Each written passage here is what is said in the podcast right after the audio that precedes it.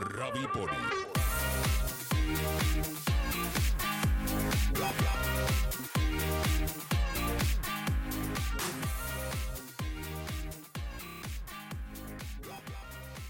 Ravipodin erikoisjaksossa on haastattelussa Suomen Hippoksen hallituksen tuore puheenjohtaja Antti Lehtisalo.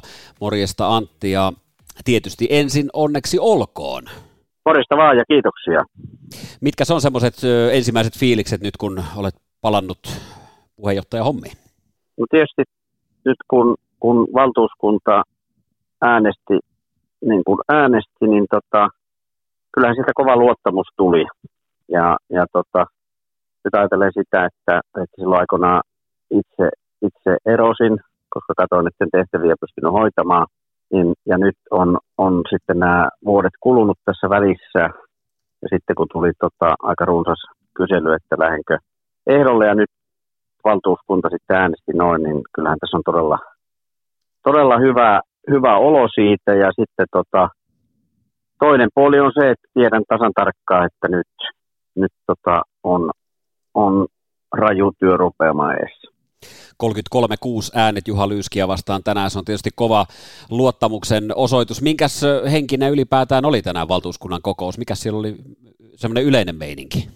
Se, minkä mä olin siinä mukana, mähän tietysti kun en kuulu valtuuskuntaan, niin, niin tota, mä olin ainoastaan sitten siitä hetkestä eteenpäin, kun alkoi alko, tota, nämä, nämä henkilövaalit ja sitten sinne asti, kun tota, kokous päättyi, niin ja tietenkin juttelin sitten valtuuskunnan jäsenten kanssa siinä, kun meni sinne, niin kokous oli ollut hyvin semmoinen keskusteleva ja positiivissävytteinen. Asioita oli tuotu kyllä julki haasteita, mutta, tota, mutta muuten niin, niin, niin hyvin semmoinen, semmoinen tota, eteenpäin katsova. No niin kuin sä sanot, niin töitä riittää ja niitä riittää paljon. Vuosi vaihtuu kohta 2023 alkaa. Antti Lehtisalo, mitkä on tärkeimmät toimet nyt sitten alkavana vuonna? No nyt äh, ensinnäkin on, on huomioitava se, että nyt käynnistettävillä toimenpiteillä niin, niin vaikutetaan sitten 24 ja eteen, 2024 ja eteenpäin.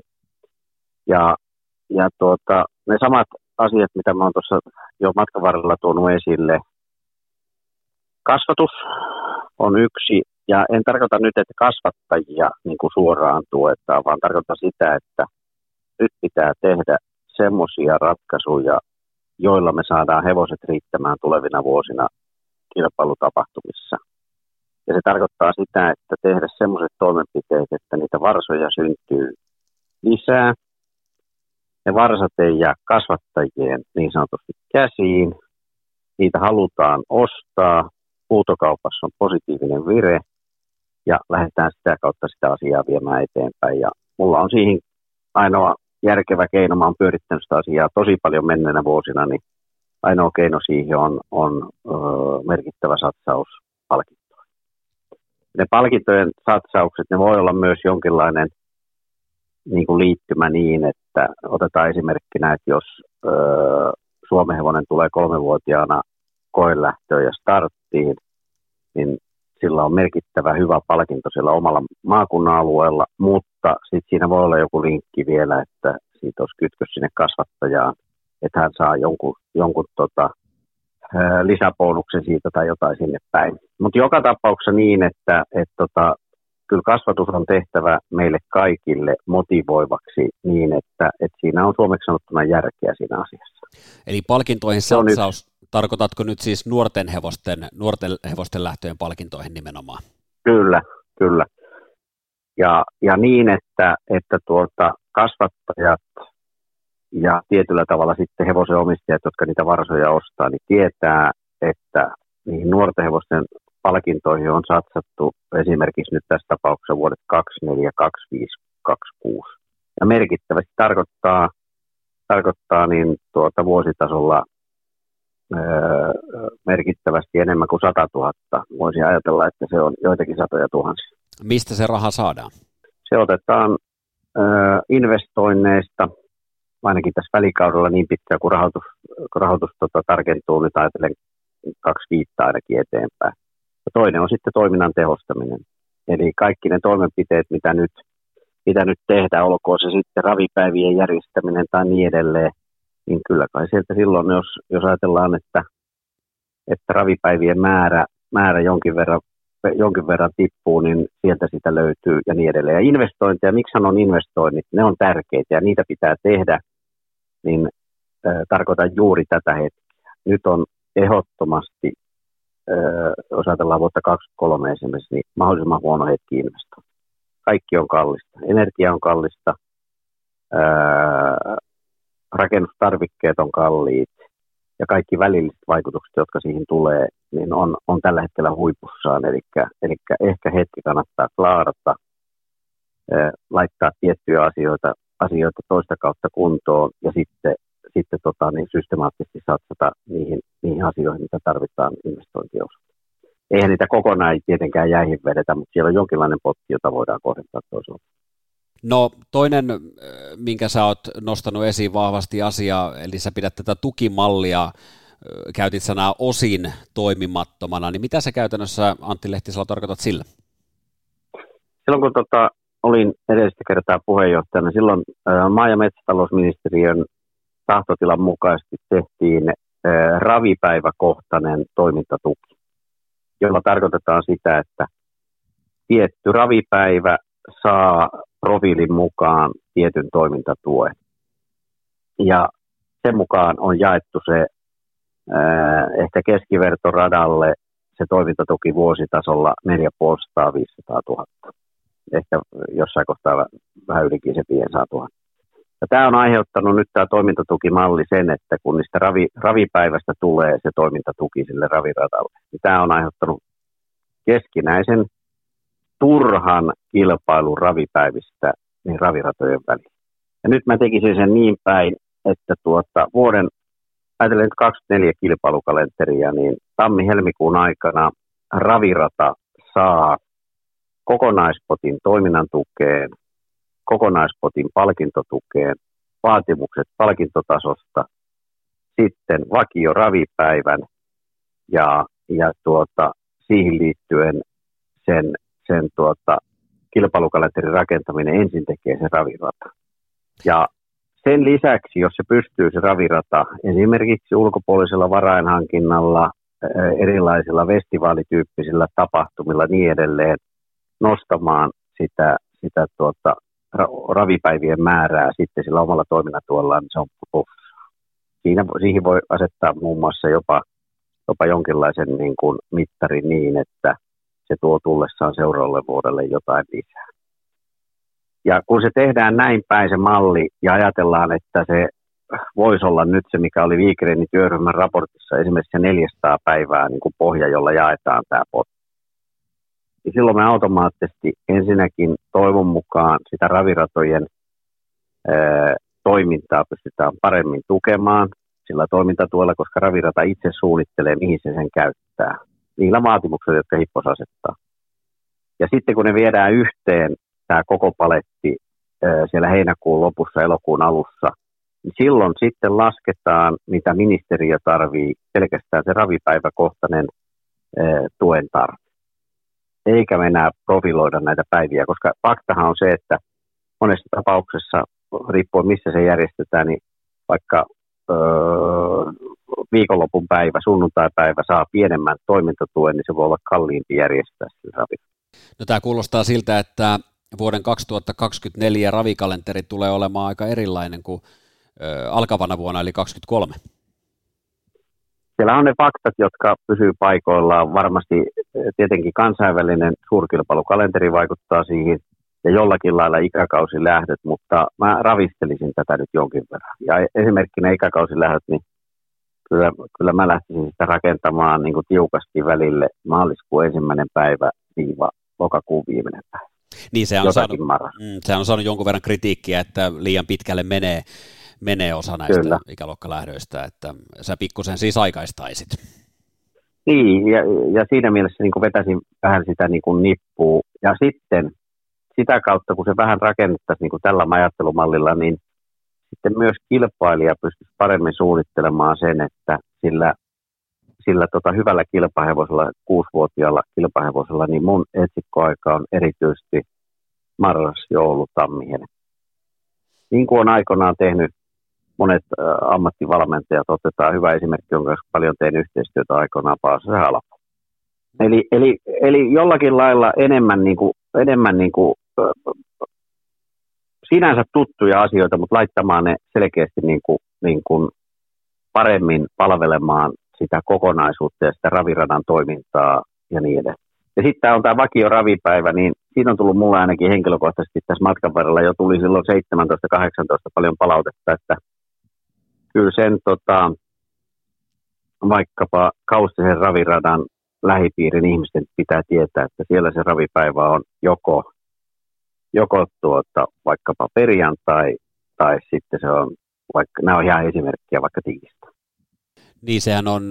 Harvemmin, kyllä, vakiopäivinä. Juuri näin, ja se on niin kuin asiakkaallekin selkeä, ja se on osa sitä radan brändin luomistakin monesti. että esimerkiksi täällä Lahdessa kun ollaan, niin se Jokimaan torstai on edelleen kova juttu. Eli, eli kun on ihmisiä, kyllä. jotka ei raveja seuraa, niin silti, silti he saattaa kysyä, että nyt kun on torstai, niin eikö tänään Jokimalla ravi? Tai Teivon tiistai, kyllä. tai Vermo keskiviikko. Sehän on osa sitä brändiä myös. Kyllä, kyllä, ja lähtökohtaisesti niin kuin näin, ja sitten siinä on semmoinen käytännön juttu vielä, kun sitä kilpailukalenteria mahdollisesti näin tehdään. Tämä on nyt, mulla niin kuin, mä en ennen sano, että tämä täysin toimii ennen kuin mä näen tämän prosessin, mutta, mutta nyt se jyvä on heitetty pohdittavaksi ja se heitettiin tietysti Ippostalolle myös. Ja, ja tuota, sitten tähän juuri tähän, tähän tota, brändin luomiseen ja tähän toteutusperiaatteeseen liittyen, niin silloin on paljon helpompi miettiä myös sen ravipäivän niin kuin se tapahtuma-arvo, koska jollekin se sunnuntai saattaa olla ykköspäivä, toinen ei sitä halua kirveelläkään. No mitkä se on vähän maakunnasta ja alueesta kiinni. Joo. No mitkä muuten ovat tämmöiset uusiutumisen keinot nyt raviurheilulla, koska kyllähän tässä tarvitaan tämmöistä uudenlaista ajattelua, kun tämä toimintaympäristö muuttuu nyt aika kiivasta tahtia, niin minkälaisia uusiutumisen keinoja löytyy? No kyllä tota, ihan selkeä juttu on, on tota, nuorisotoiminnan systemaattisempi toteutus. Meillä pitää olla semmoinen meillä pitää olla semmoinen toimintatapamalli eri puolilla valtakuntaa, että me voidaan esimerkiksi vaikka osoittaa tietyssä tilanteessa opetus- ja kulttuuriministeriölle, esimerkiksi jos sitä tarvitaan, se vaikuttavuus, mitä me tehdään junioritoiminnan alueella. Eli jonkinlainen vielä selkeämpi malli, että miten lapsi ja nuori tulee tähän lajiin, mitkä vaiheet hänellä on, miten, miten hän pääsee kohtuullisin kustannuksen turvallisesti tähän lajiin, ja sitä tehdään joka puolella valtakuntaa, ja siihen on tietyt mittarit olemassa. Koska meiltä tullaan kysymään erityisesti kun puhutaan tämän lajin hyväksyttävyydestä, meiltä tullaan kysymään sitä, että minkälainen junioritoiminta edelleen sitten lajin piiriin tulevat nuoret ja niin edelleen, ehkä erityisryhmät ja tämän tyyppiset asiat. Nämä pitää olla vaan kunnossa. Ne ei välttämättä näy jokapäiväisessä niin kuin toiminnassa ja niillä ei ole mitään pikavoittoja, mutta se, se asia on pakko laittaa kuntoon, jos me halutaan, että tällä lajilla on yleisesti hyväksi. Sitten toinen on tämä hevosten hyvinvointi, mistä on, mistä on tietysti paljon puhuttu. Ja siinä on se ikävä piirre, että se pitäisi olla nollatoleranssi, koska pienikin ö, lipsautus tai, tai virhe siinä puolella saattaa maksaa kohtuuttoman paljon. Ja näin ollen mehän ei sitä, sitä asiaa muuten pystytä hoitamaan kuin ö, järkevällä viestinnällä ja tiedottamisella ja sitten oman väen kouluttamisen. Ja, ja tota, tätä, tähän, tähän meidän pitää tietysti panostaa ja se on totta, niin kuin me kaikki tiedetään, jotka hevosalalla ollaan, että hevosta pidetään lähtökohtaisesti erittäin hyvin, todella hyvin, mutta kun se ei tarvitse kuin sen yhden tapauksen, niin siinä mielessä meillä pitäisi olla, olla niin kuin laajemmin niin kuin ymmärrys, että, me, että kaikki alalla toimijat ymmärtää sen, että siinä ei ole, siinä ei ole niin kuin pelivaraa yhtään siinä, siinä ei saa tulla lipsauksia. Eli se yksilön vastuu on ihan valtava, meillä jokaisella. Se on vastuu. Kyllä, se on todella iso. Ja sitten tähän liittyy tietenkin se, että, että myös hevosalan ja hevosalan toimijoiden, missä me ei ole oltu ehkä hirveän hyviä, meidän pitäisi myös lajin sisältä pystyä puuttumaan sen toisen toimintaan. Erityisesti, erityisesti jos me nähdään, otetaan vaikka pieni maalaispaikkakunta ja siellä nähdään, että viikosta toiseen, kuukaudesta toiseen, jopa vuodesta toiseen, niin eläinten, eläinten pito ei ole sen mukaista kuin nykypäivänä, nykypäivänä edellytetään, tai yleensäkin inhimillisesti eläinten käsittelyltä odotetaan, niin kyllä siihen pitää puuttua. Ensin pehmeästi ja sitten koventaa. Jokaisen meistä, niin kuin eläinsuojelulaki velvoittaa. Palataan Antti vielä tuohon nuorisotoimintaan. Mä tiedän, että sun jälkikasvu on erittäin intohimoinen jääkiekon suhteen.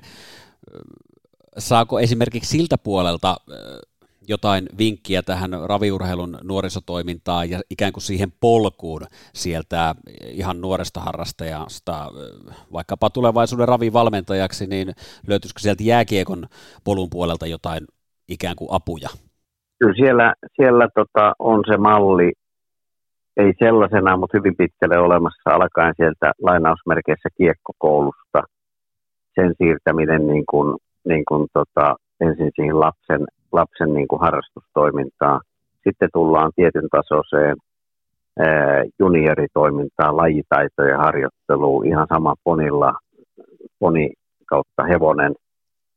Ja, ja sitten tullaan vähitellen siihen kilpailutoimintaan, joka on siellä jääkiekkopuolella sitten, sitten sitä, sitä tota, eräänlaista edustusjoukkuetta tai, tai harrastusjoukkuetta ja niin edelleen. Kyllä sieltä ne mallit, mallit löytyy, löytyy myös ravialalle. Mutta se vaatii, vaatii jälleen paljon työtä ja se vaatii sitä ohjeistusta, että se on niin kuin kaikille yhtenevä. Jossakin se tehdään tälläkin hetkellä jo aivan, aivan loistavasti, menemättä nyt yksityiskohtiin. Enkä tunnekaan juuri tällä hetkellä niin hyvin kuin tunsin sen silloin 17-18.